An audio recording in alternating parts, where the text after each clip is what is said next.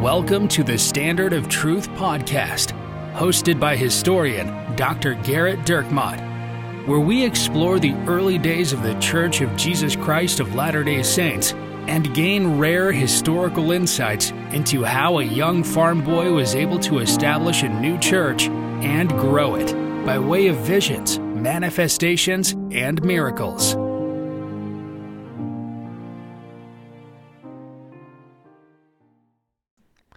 Hi, welcome to the Standard of Truth podcast. I'm your host, Gerrit Dirkmaat, and I'm joined by my friend, Richard Leduc. Hello, Gerrit. In the last podcast, we talked about the context surrounding Joseph Smith's decision to run for president. We we got up to the point where he had written letters to potential candidates on both sides or both parties, the, the Whigs and the Democrats. And we we have we started with John C. Calhoun. We, we provided a lot of context. It was it was very context heavy. Well, Yeah. but I think that this is important because you know this isn't in a vacuum, and there's a lot of things that are going on that are driving both Joseph Smith's decision to leave the country as well as his decision to run for president. Well, that and all I offer is context. yeah, that, yeah. I, I I can only really provide context, context, context. That's the yeah to to things that you clearly don't even care about. well, Uh, I yeah. mean, 19th century religious and political issues, which is you. yeah. I mean, It's a good thing you're LDS. yeah. Well, I mean, yeah. You mean it's a good thing I have a job? Or? all of it. all of those things. Yeah. well, I'm assuming that that uh, um, there's a huge demand for people who want to talk about the context of 1844 presidential elections. Well, the people that came back for part two are those people. Well, some of them are already turning it off. So some of them, like it's just they've subscribed, it's in their feed, and so it popped up, and they're hurriedly trying to mute it now. I got it. It's like when when Apple put uh, that U2 record on Yeah. everyone. Oh yeah. Yeah. Everyone got the new U2 album. You know, like, but I don't want it. It doesn't matter if you don't. You've got it. You've got it. You've got it. Here it is. And so that's what I want. That's what I aspire this podcast to be. I, I want us to get to the point where we are forcibly taking over devices and forcing people to listen to 19th century political intrigue and and calling it religion. What a perfect transition to the other letters that Joseph Smith receives back from the presidential potential candidate. Well, so one of the letters that he wrote was to Martin Van Buren. So I told you he wrote all the letters basically the same. One of the letters he did he changed was obviously to Martin Van Buren, which was very similar. But he also added, to, uh, for instance, he said because with Martin Van Buren, he's not asking him, "Hey, what are you going to do theoretically if you were president and someone came and asked you to help them get their lands back that were stolen from them?" he was literally president and Joseph went and talked to him and asked him to help them get their lands back. And so when Joseph wrote him, uh, it was with a lot of venom. And and he said um, he, he wrote he put a postscript at the bottom and, and he said uh, that he was asking quote whether your views or feelings have changed since the subject matter on this communication was presented to you in your then official capacity at Washington in the year 41 and by you treated with coldness, indifference, neglect, bordering on contempt. wow. But how do you really feel, Joseph? Wow. Yeah. Yeah. So Joseph does not anticipate a positive response from Martin Van Buren because he's already talked to Martin Van Buren. And again, it, it's so hard to study the past from our our current view because we already know we already know what happens. I mean that that's the whole reason why I think I became a historian because it like allowed me to always be right. You know, I mean, if you want to be right about things, study study history because you know you already know what's going to happen. But the people in history, they have no idea. You've told me several times about experiences that you've had with students where you feel that they're judging historical figures unfairly. Could, could you speak to that? Well, I mean, just the the reality is, regardless of what the topic is, anyone who came before us, if you are looking to say they are not as smart as me, or if they're talking doctrinally, they don't know as much of the gospel as I do. well, then you're always going to be able to find it. I mean, a great example of this is uh, the the idea of Doctrine and Covenant section 76 that we already talked about in, in a previous uh, several previous podcasts that that hell uh, as a Protestant formulation an eternal place where people will burn in agony forever doesn't exist. I haven't yet had a student or other member of the church ever come to me and say, I really need to talk to you. I just found out that we believe that basically everyone goes to heaven. And if that's true, then there's just no way I can maintain my testimony. But when that vision was received, it was so radical that people leave the church over it. People are excommunicated over it. Brigham Young struggles to accept it. Uh, early, powerful members of the church leave the church over the fact that the vision is saying that after suffering after this life, that suffering will have an end, and essentially everyone outside of the sons of perdition are going to go to a place of happiness. That that's very easy for a modern day BYU student to say, well, those people are just idiots. I mean, why wouldn't they just be happy that there wasn't a hell that everyone burned in? And that's in part because they grew up in a world that, first of all, stressed the ideas of mercy and equality far more than anything in the 19th century even thought about it. In the 19th century, there was no question about whether or not there were differences in society. Of course, there were. They lived in a society in which slavery was legal. And even if you were opposed to slavery, you understood why slavery existed. And and so they they live in a world where all they've ever heard from the time they they started reading about uh, uh about Jesus and reading the Bible and going to church is that hell exists and you're probably going there. That's every pastor. That's every theologian. That's every sermon they've ever heard. It's how they've read the Bible.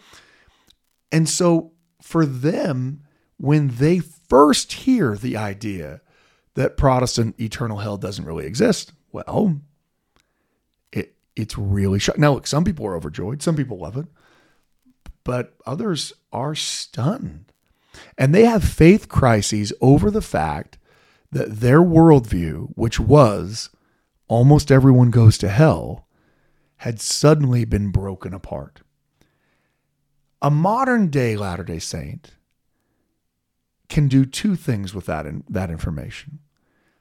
The most natural thing that we tend to do when we study the past is to just slap ourselves on the back on how great we are, right? So in, it, we, we hear that, we're like, huh, Brigham Young struggled with the vision. you know, and then start slapping yourself on the back and be like, I'm just like so much more faithful than Brigham Young was because I, I haven't ever like ever had my testimony hurt by the by D&C 76. I mean, come on, Brigham, right? And that is very self-aggrandizing and it helps you feel really good about yourself. But it actually is is a faulty uh, uh, it, it's a faulty aggrandizement. You are saying that you, as a person living right now, with the knowledge, education, understanding that you've always had, with the upbringing you've had, with uh, the revelations, the, the 200 more years of revelation that you've had, that you don't have a problem with that idea. Yeah, of course you don't.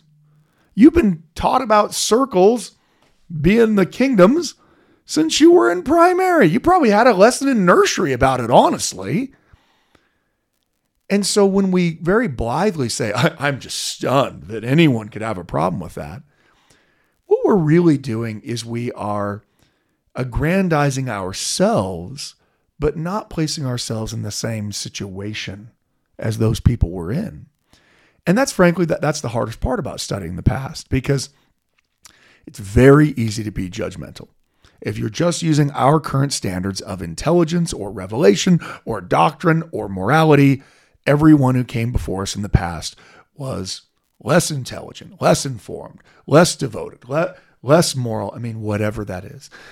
And frankly, the reality is 100 years from now, your great grandkids are going to be desperately trying to hide your Facebook posts and, posts and tweets from other people because there will be things in them that in their culture and their world they will see as unintelligent, uninformed, undevoted, and immoral. And you're thinking, no, not me. I'm, I'm not an immoral person. I know. And that's exactly how it was for people in the past. So I'm not trying to say that there's a relativism in the sense that slavery isn't somehow evil. Slavery's evil, whether people realize it's evil or not. But there is a very big difference between living in a world that universally condemns racism and, and, and slavery as, as evil and growing up in a world that is actually doing the exact opposite where scientists are trying to claim falsely. Like it's not even real science. I mean, using the word science next to it is giant air quotes to even begin with, but claiming scientifically that there are literal differences between the races, or theologians claiming that God not only wills them to keep slavery, but it's actually God's will in the Bible commanding them to, to, to own slaves. Now, to us today in the 21st century, it's offensive and it should be. But if we're trying to understand why people thought they did, uh, thought the way they did in the past, just pounding our chests about how we wouldn't have been the same person doesn't actually get us to that place. It makes us feel good. And that's what it does. But it doesn't describe things. I mean, a, a great example of, of this kind of relativism uh, and how it affects us when we look back on the past is Abraham Lincoln in uh, uh, the, the last week of his life.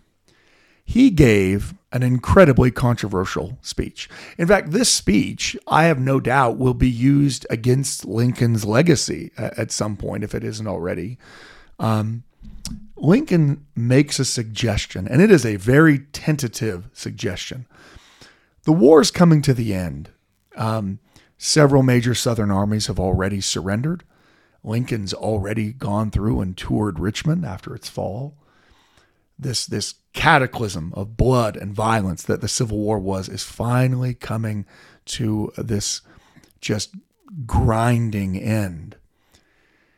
And Lincoln, in a public speech, attempts to suggest, and again, very tentatively, that maybe we can allow at least some of the more intelligent blacks or the black men who've served in our military, because at this point, uh, tens of thousands of blacks have served in the Union Army, that maybe we can allow some of them to vote.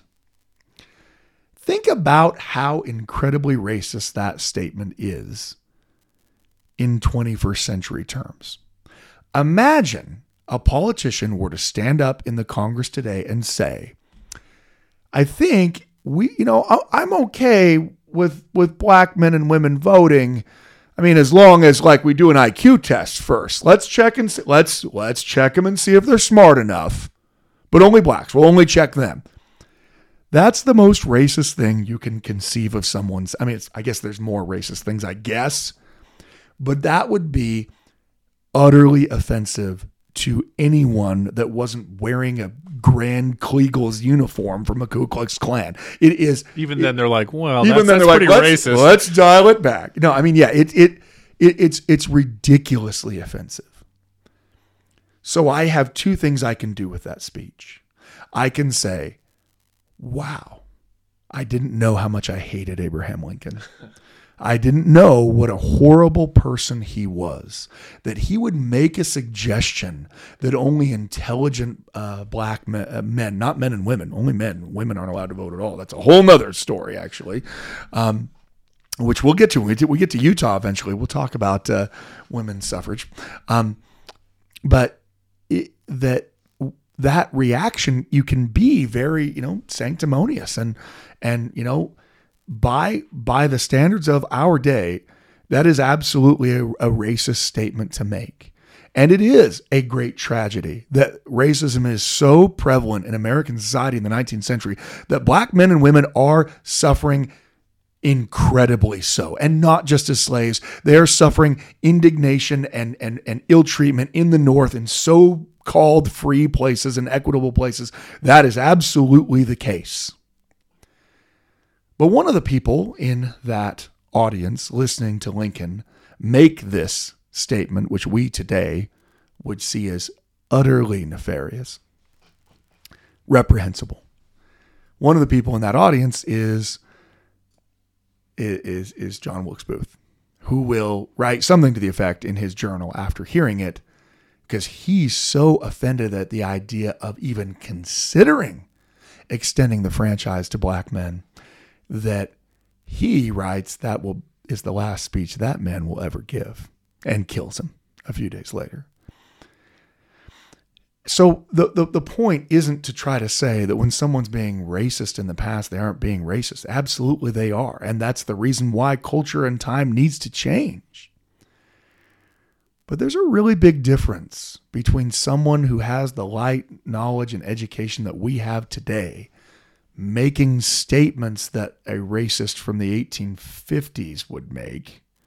There's a real problem with that because you're you're jettisoning your your 150 years of, of education and and and taking someone in their own context of their own time at any rate I, uh, that's important to understand as you study the past again we should not use that to excuse the immoralities of the past um, the the reality of of the brutality of, of slavery and, and bigotry is is the case. And and those men and women who suffered through it, they suffered through it.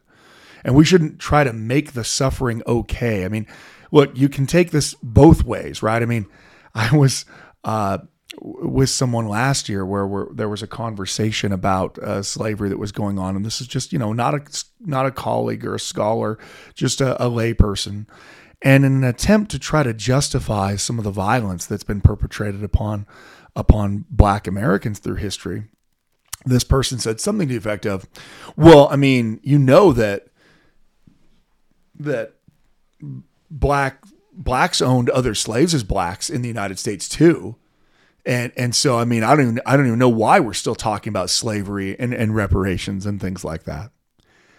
And I, I look, I understood what she was trying to say, and she had clearly had someone tell her that as a way of diffusing the very real uh, crimes committed against uh, against uh, Black Americans in the in the the history of our country. And yes, there are a few circumstances of black slaveholders in the United States. But trying to conflate the ownership of millions of people with the idiosyncratic and incredibly isolated places where there was less prejudice against black Americans is just that's not good history either right so i think it's important to try to try to understand the past in its own in its own context in its own format at any rate, let's let's get back to one of the letters that Joseph wrote to Lewis Cass. We talked about him as being one of the he was the one who was the Secretary of War who implemented the Indian Removal Act. Uh, so he's he's probably not going to be one of your favorite people from history either, and he's not one of mine. Um, and uh, he is going to actually give a fairly lengthy response to Joseph. It's much longer um, than. Um, it's it's much longer than Calhoun's, and I think in part because Cass is he I think Cass still wants to try to keep the Mormons a little closer. I think Calhoun is well aware that because he talked to Joseph before that he ain't going to win any Mormon votes. So I, I, don't. I feel like he feels like he's most concerned with. I can't have any Southerners thinking that I back your cause. So I'm going to have this out publicly. You want to publish the letter I sent to you? Here it is. I don't support you. Right. With Cass though, because he's from the North and more of his support comes from Northern Democrats, like the Mormons are. I think he's a little bit more hesitant to uh, drop the hammer, so to speak. Sir, this is Lewis Cass. I, I received not long since your letter of the fifth, in which, after referring to the difficulties which the people called Mormonites, he uses a term that Joseph doesn't use, have experienced, you asked me what would be my rule of action towards them as a people should I fortune favor my ascension to the chief magistracy. The contingency to which you refer is one that I have never sought, and never shall seek to attain, nor will the prospect of it, whether near or remote, have the slightest influence on my opin- feelings or opinions. And without any affection of humility, I may truly say that when I look to to uh, to the able men whose names are now before the country in connection with that high office, I cannot but think that the selection will fall upon one of them rather than upon me. Now, Cass is laying it on pretty thick. It's important to understand that in early in the early republic, one of the ideals of the founders, especially people like George Washington, was that seeking a political office was in and of itself an act of lack of virtue. Who wants to be in office? The people who who don't have the right moral virtue to be in office. They obviously want power. And so there's still this kind of holdover, even though, look, I mean, Andrew Jackson, he's more than willing to campaign, you know, but there is still a feeling of hesitancy. I mean, you probably learned, Richard, in your uh, extensive studies of failed vice presidential election slogans. Yes. That prior to the 1840s, there really aren't very many of them electioneering, uh, you know, the way that we know it, slogans, politicians going out and actually speaking for themselves was just coming into its own in the late 1830s and 1840s. Prior to that, it was always surrogates who had to talk for you. It had to be like, uh, you know, I know he won't accept it because he's such a good man, but Richard LeDuc should be sanitation commissioner of Layton, Utah.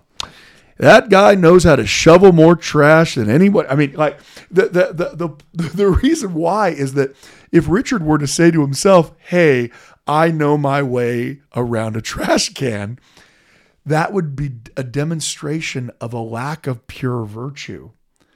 Now, clearly, it's not something. I mean, you'll still get it a little bit from politicians today. A little bit of like, "I never sought this office; it was the people's will." No, you like literally had to fill out forms in order to, yeah, yeah. Someone claiming like that they never sought the office is, they can't be saying 100% the truth because we don't force anyone to serve against their will in the United States. You have to fill out forms, you have to apply, you have to run. Often there's a primary. You have to go out, you have to electioneer, you have to ask for people's votes, and you very well might be feeling that you're going to represent the people the best. You really might have the best interest at heart but it's a very different campaigning thing than it was then. And so you can see Lewis Cass here. I mean, the great irony of this is Lewis Cass is not even being honest to Joseph Smith. He has every intention of running. His name is being bandied about all over the country. The re- Joseph didn't just throw darts at a board and say, "Who are some Democrats I could write to?" I mean, he he is looking, he's reading the national newspapers, hearing what the prominent Democrats around him are saying about who's going to run, and saying, okay, these are the most likely candidates. Lewis Cass, the most prominent Northern Democrat outside of Martin Van Buren, the former president, you know, uh, uh, uh, Richard Johnson, former vice president, and, and kind of a you know, an upper South Democrat, so pro slavery, but upper South. John C. Calhoun, leader of the Southern Democrats. I mean, Joseph is is is asking him for a reason, and and Cass, I, I already said in our last podcast, he's actually going to be the front runner on the first nine ballots of the convention. So his his faux humility there in claiming that he would never actually seek. I mean, he says, you know, I will not seek. I shall never seek to attain that office, except for when he did, which was almost immediately after he wrote this letter.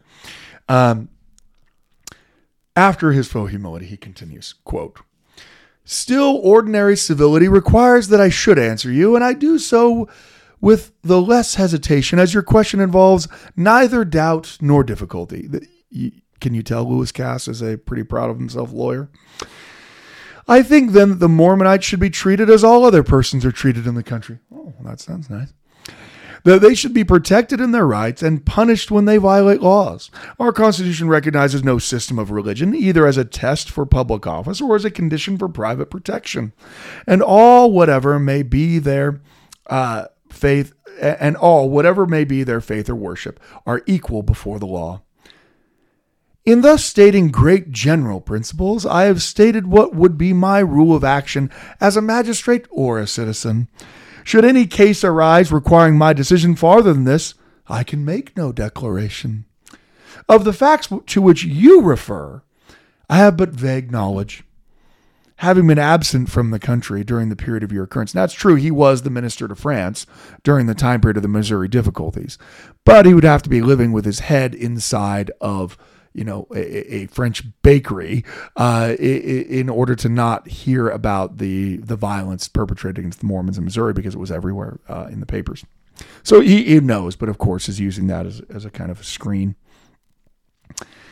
Um, I am bound, however, and here's the kicker. I am bound, however, in candor to add that if your application for redress to which you consider yourselves entitled has been, as you say, rejected by the constituted authorities of the state of Missouri and by Congress, I do not see what power the President of the United States could have over the matter or how he could interfere with it. Very respectfully, I am your obedient servant, Lewis Cass. So, so you'll notice that Lewis Cass says a couple things. He first of all attempts to distance himself from the question a great deal. I mean, like any, you know, good White House press secretary, he's not answering the question that's being asked. He puts out some generalities. Well, I, you know, you ask what I would do if I was president. I mean, what I would do if I was president is the same thing I would do if I was a private citizen because I won't change my views because I'm virtuous. You know, express some general sympathy, like, oh, I'm, I'm, I'm so sorry to see that Mormons aren't treated the way that they should be treated. But then when he gets right down to it at the very end, the part that really matters is the president power of the presidency doesn't have the power to do anything about it. This is the man that speaking as the person that was responsible for following through on Andrew Jackson's order to drive. Yeah, his unconstitutional order that the Supreme Court of the United States declared to be unconstitutional and ordered him to not do that he just did anyway. This is something that we've talked about in previous podcasts this idea of, well, perhaps these candidates didn't actually think that this was the, the place of the president or the executive branch to do anything. But the people that you've talked about, John C. Calhoun and also here, these are people that were very involved in these, not, not just yeah. aware of this, but involved in. Yeah, I mean, I mean, so let me get this straight. The president doesn't have the power to help American citizens redress their grievances when their lands are stolen from them by the state militia of Missouri. The American president can't intervene when a state decides with impunity to simply murder its citizens and steal it, their belongings. But that same president who has no power to intervene in Missouri absolutely has the power to intervene in Georgia and in Florida and in Mississippi and force at the point of a gun tens of thousands of American Indians to be forcibly relocated to other lands, violating a Senate treaty. But tell me all about the rule of law and the limited nature of the presidential powers. I think people run to the limited nature of presidential power when it suits them. Yeah, and it certainly suits them at this point. But is that is that is there an actual bar to their action on it? In fact, as president, one of the easiest things you could do is simply contact the Missouri governor and say, This is a real problem, and I'm going to give you time to figure it out. But if you can't figure it out, I'm going to have to start doing things to figure it out. That alone is enough to cause Missouri to start trying to figure it out. But that's not very politically savvy because everyone hates Mormons. So, um, that that you know kind of bo- you know keeps that from happening. Now, those democratic responses, he doesn't get a response from uh, from former President Van Buren, surprisingly. Um, uh, the, there's a reason why Van Buren's kind of a hiss and a byword uh, among uh, Latter Day Saints well into the the later uh, Utah period. I mean, even today, I guess. I mean, we don't know very many presidents from the 19th century, but if you know one that you don't like, Martin Van Buren's one of them. Him and James Buchanan. But their responses, I think, were frustrating to Joseph, but not not unexpected. Joseph clearly knew that John C. Calhoun was not in favor of helping them because John C. Calhoun had already had a conversation with Joseph and said, I'm not willing to help you. But when he gets his letter back from Henry Clay, I think that one's devastating. I think it's devastating because Joseph had gone on record saying that he supported Clay. He felt like he could trust Clay, that if anyone was going to to help them in their in their their their difficulties, it would be Clay. And, and you know, frankly, I'm sure Joseph thought that their willingness to pledge support for Clay would would actually cause the Whigs to, to really take up the Mormon cause. You see this locally in Illinois. You see newspapers that have been attacking Mormons incessantly from the time they came into the state, Whig newspapers like the Quincy Whig.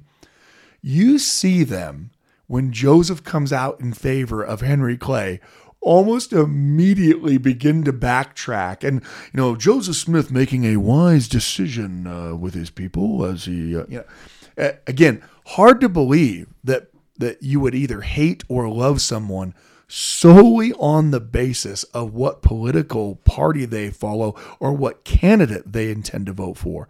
But in this world of the 19th century, you see this all the time. And I mean, it is stark. It is one week attacking Mormons as terrible inhabitants and we got to get them out of the state. And a week later, well, the Mormons are wise in wanting to follow Henry Clay.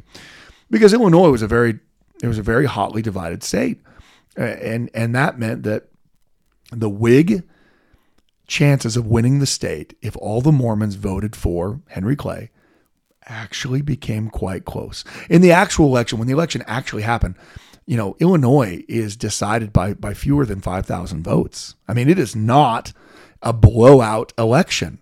And you've got 20,000 plus Latter-day Saints living in Illinois. And so th- this really could tip the balance. And I think that Joseph well understands that and is hopeful that that reality is going to sway some political thought. This is Henry Clay's response.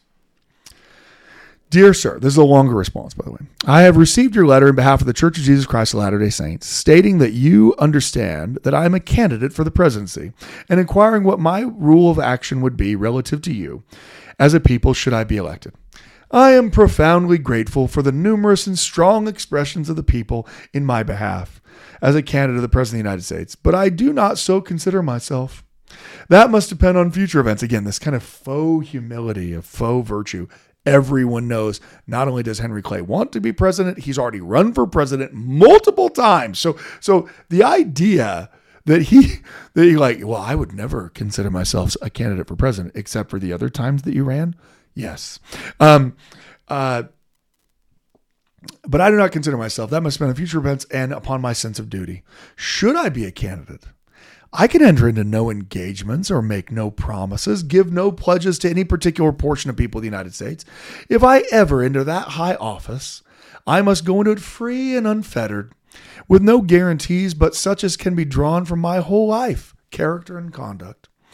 It is not inconsistent with this declaration to say that I have viewed with a lively interest the progress of the Latter day Saints, that I have sympathized in their sufferings and their injustice, as it appeared to me, what has been inflicted upon them, and that I and that I think, in common with all religious communities, they ought to enjoy the security and protection of the Constitution and laws. It's a little more flowery, but it's basically the same as Lewis Cass, and it's certainly the same in action as John C. Calhoun. Oh yeah, that I feel bad that things happen to you. Would I do anything to stop that? No, no, I wouldn't. and and the platitudes aren't helping anyone. The platitudes don't put food on the table for these Latter Day Saint refugees in Nauvoo. The platitudes don't bring back someone's murdered child from Haun's Mill. The platitudes don't actually fix anything. Just saying, yeah, I feel really bad about that. I mean, I guess that's better than saying I'm really happy it happened. But in either case, you're not doing anything to fix it. And so Joseph is going to respond angrily. Um, and uh, those those letters are also um, I'll, I'll read part of them so you get an idea, but they're very lengthy, so I'm not going to read all of them.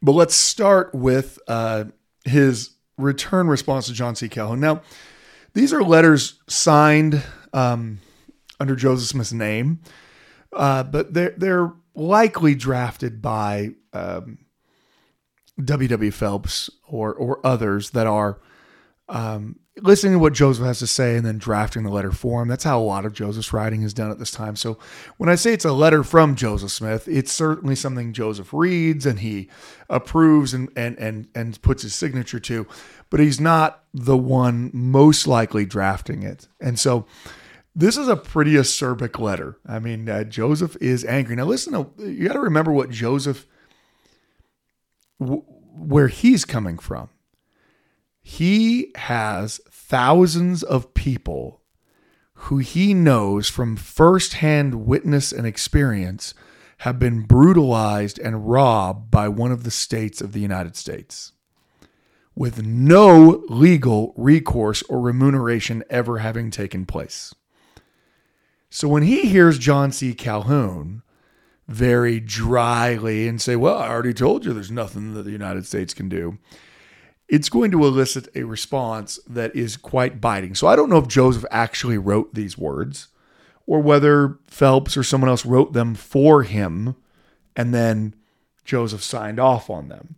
Much like, you know, presidents have speech writers today. So I mean that's not a shocking thing, you know, that that in the end Joseph's signing off on them, even if he doesn't come up with the the response himself. Sir, your reply to my last letter uh, concerning your rule of action towards Latter day Saints elected president is at hand, and that you and your friends of the same opinion relative to the matter in question may not be disappointed as to me or my mind upon so grave a subject. Permit me, as a law abiding man, as a well wisher to the perpetuity of constitutional rights and liberty, as a friend of the free worship of Almighty God, by all according to the dictates of every person's conscience, to say, I am surprised, and it is underlined that a man or men in the highest stations of public life should have made up such a fragile view, quote unquote, of the case, than which there is not on the face of the globe, fraught with so much consequence to the happiness of men in this world or the world to come. To be sure, the first paragraph of your letter appears very complacent and fair on a white sheet of paper, and who that is ambitious for greatness and power would have not said the same thing. Your ambitiousness for greatness and power would not have said, uh, sorry, your uh, oath would bind you to support the Constitution and laws, and all creeds and religions are alike tolerated. They must, of course, all be justified or condemned according to merit and demerit. But why? Tell me why. Are all the principal men held up for public stations so cautiously careful not to publish to the world that they will judge a righteous judgment, law or no law? For laws and opinions, like the vanes and steeples, change with the wind. One Congress passes a law and another repeals it. One statement says, one statesman says that the Constitution means this, and another says that. Who does not, who does not know that all may be wrong? The opinion and pledge, therefore, in the first paragraph of your reply to my question, like the forced steam from an engine of a steamboat, makes the show of a bright cloud at first, but when it comes in contact with the pure atmosphere, dissolves to common air again. That's a pretty good 19th century put down, I think. Yeah. it looked like it was a real cloud, but it was fake. That was your first paragraph.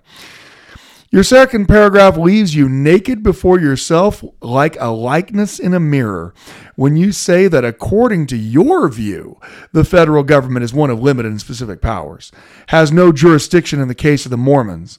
So then a state can at any time expel any portion of her citizens with impunity, and in the language of Martin Van Buren, frost it over with your gracious view of the case, though the cause is never so just, government can do nothing because it has no power, quote unquote. Go on then, Missouri, after another set of inhabitants, as the Latter day Saints did, have entered some two or three thousand dollars worth of land and made large improvements thereon. Go on, then say, I banish the occupants and owners and kill them as the mobbers did many Latter Day Saints, and take their lands and property as spoil, and let the legislature, in the case of the Mor- as in the case of the Mormons, appropriate a couple hundred thousand dollars to pay the mob for doing the job for the renowned senator from South Carolina, Mr. John C. Calhoun says the powers of the federal government are so specific and limited that it has no jurisdiction in the case. O ye people who groan under the oppression of tyrants, ye exiled Poles who have felt the iron hand of Russian grasp, ye poor and unfortunate among all the nations, Come to the asylum of the oppressed. Buy ye lands of the general government. Pay in your money to the treasury to strengthen the army and the navy and worship God according to the dictates of your own consciences. Pay in your taxes to support the great heads of a glorious nation. But remember, a sovereign state is so much more powerful than the United States. The parent government, that it can exile you at pleasure, mob you with impunity, confiscate your lands and property, have the legislature sanction it, yea, even murder you as an edict of an emperor, and it does no wrong, for the noble senator of South Carolina says that the power of the federal government is so limited and specific that it has no jurisdiction. Wow. Yeah, that's how does he really feel though? Wow. Wow. I yeah, wow. I mean, it's it's a very well put point, right? That if you're saying the federal government doesn't have the ability to prevent a state from murdering its own citizens, then what you're saying is a state ha- can do whatever it wants to an American citizen. And is more powerful than the federal government. It can steal its lands. It can steal its property. It can murder and assault its citizens. And you say things, well, no, only if there's a legal basis. You don't need a legal basis. The legal basis, like the emperor, you know, conquering the Poles, is I want to. And as he makes a point of it, because the people murdering the Mormons and stealing their lands are members of the state militia of Missouri, they were paid by the they state. actually get paid for the murders and assaults that they conduct. Wow. So they not only aren't charged for murdering a 10 year old boy by putting a gun to his head and saying, Nits make lice. If I let him live, he'll just become another GD Mormon. He's paid for it. Here's your pay for your time in the service to your state as you murdered a 10 year old. So, part of the reason why there's so much passion in what's being written here is this is not a theoretical discussion. This isn't a question about whether or not the tariff is going to maybe impact us the way we think it might. Joseph personally knows people who were murdered in Missouri. Joseph personally knows thousands of people who lost their belongings and had their homes burned down and had their land stolen in Missouri. Joseph personally knows women who were sexually assaulted in Missouri by the state militia. It's not an academic discussion about whether or not those things are wrong. And John C. Calhoun has attempted to take the, well, I couldn't possibly say anything about that. At one point, Abraham Lincoln in the great debates over slavery will say, if slavery isn't wrong, then nothing is wrong. I agree. Uh, if murdering and plundering and driving out at terroristic force an entire group of people on the sole basis of what religion they belong to, if that isn't wrong, then we don't even have a basis for having a society. We're not talking about the accusations that some Mormon men committed crimes. If they committed crimes, then throw them in jail. But you think Amanda Barnes Smith committed a horrendous crime that would cause her husband to be murdered, her son to be murdered, her other son to be wounded, her property to be stolen from her, and to be terrorized, driven with people threatening to kill her every day as she's driven from Missouri to Illinois? That, that's justified? The very fact that people attempt to make an apology for the brutal murders and assaults that take place against the Latter day Saints. Whether they are John C. Calhoun in 1844 or 43, or whether they are someone today, is actually sickening to me. It doesn't matter if there were some Latter day Saints who said and did things that they probably shouldn't have said or did that 10 year old boy and that six year old boy didn't do any of those things. Violence, when it comes to uh, ethnic violence, when it comes to political violence, religious violence, is violence is always horrific. But when violence is employed on the basis of a group, when we no longer decide that what someone actually does will determine whether or not they are acceptable to society, but whether or not they are affiliated with someone in some way. And we pass a sentence of death against them, whether they're a child or or, or a woman or or or an adult or an elderly, it doesn't matter. It doesn't matter. They're affiliated with this hated group and therefore a death sentence for them. That as far as Joseph's concerned, as far as I'm concerned, is an abrogation of the entire point of society. So you can sit in nice, you know, cultured halls of Congress and smoke your fat cigars and feel like you're just doing the will of the people while you are complicit in the murder of people.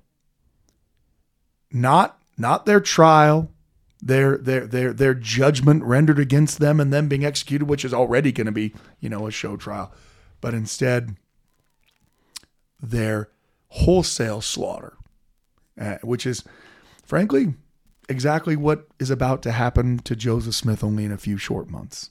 The depths to which the government will refuse to protect a hated minority group will be manifest in Joseph Smith's murder as we try to find a way to apply this to ourselves as we're thinking about the day, I think I think that's one of the ways to to reflect on your own uh, commitment to the Savior and His willingness to help others, even if they were from a degraded class even if they were people that were thrown out of society, even if they were people that, that made it appear that he was a sinner because he affiliated with.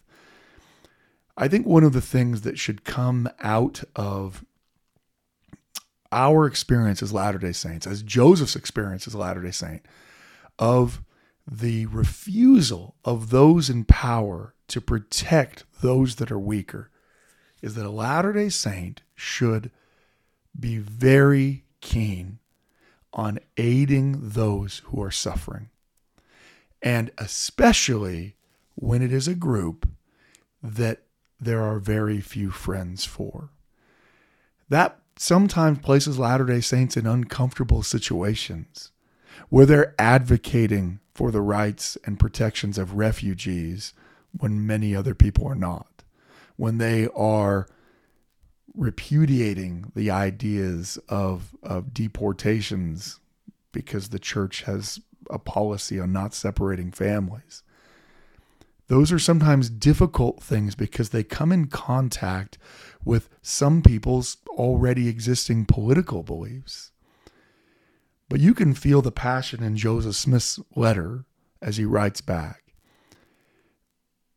The purpose of this life is for us to reflect and to grow closer to, to Jesus Christ. The expression of that love isn't simply limited to those that are within our friend circle or our family. And Joseph feels very deeply for the people that he knows that suffered. So, what we're going to talk about next time is we're going to talk about how Joseph responds to these great disappointments, how he responds to the fact that these politicians are now all on record saying, Yep, the state of Missouri can murder you, and that's none of my business. What is he going to do? There's no one else left to write to. You have both political parties that have both rejected not just helping them in the moment. Both political parties, all of their leaders have said, even if I was in power, I would never help you. Well, that's a pretty isolating place to be. There's nowhere to go.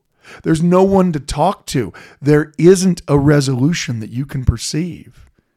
What do you do when there doesn't appear to be any resolution?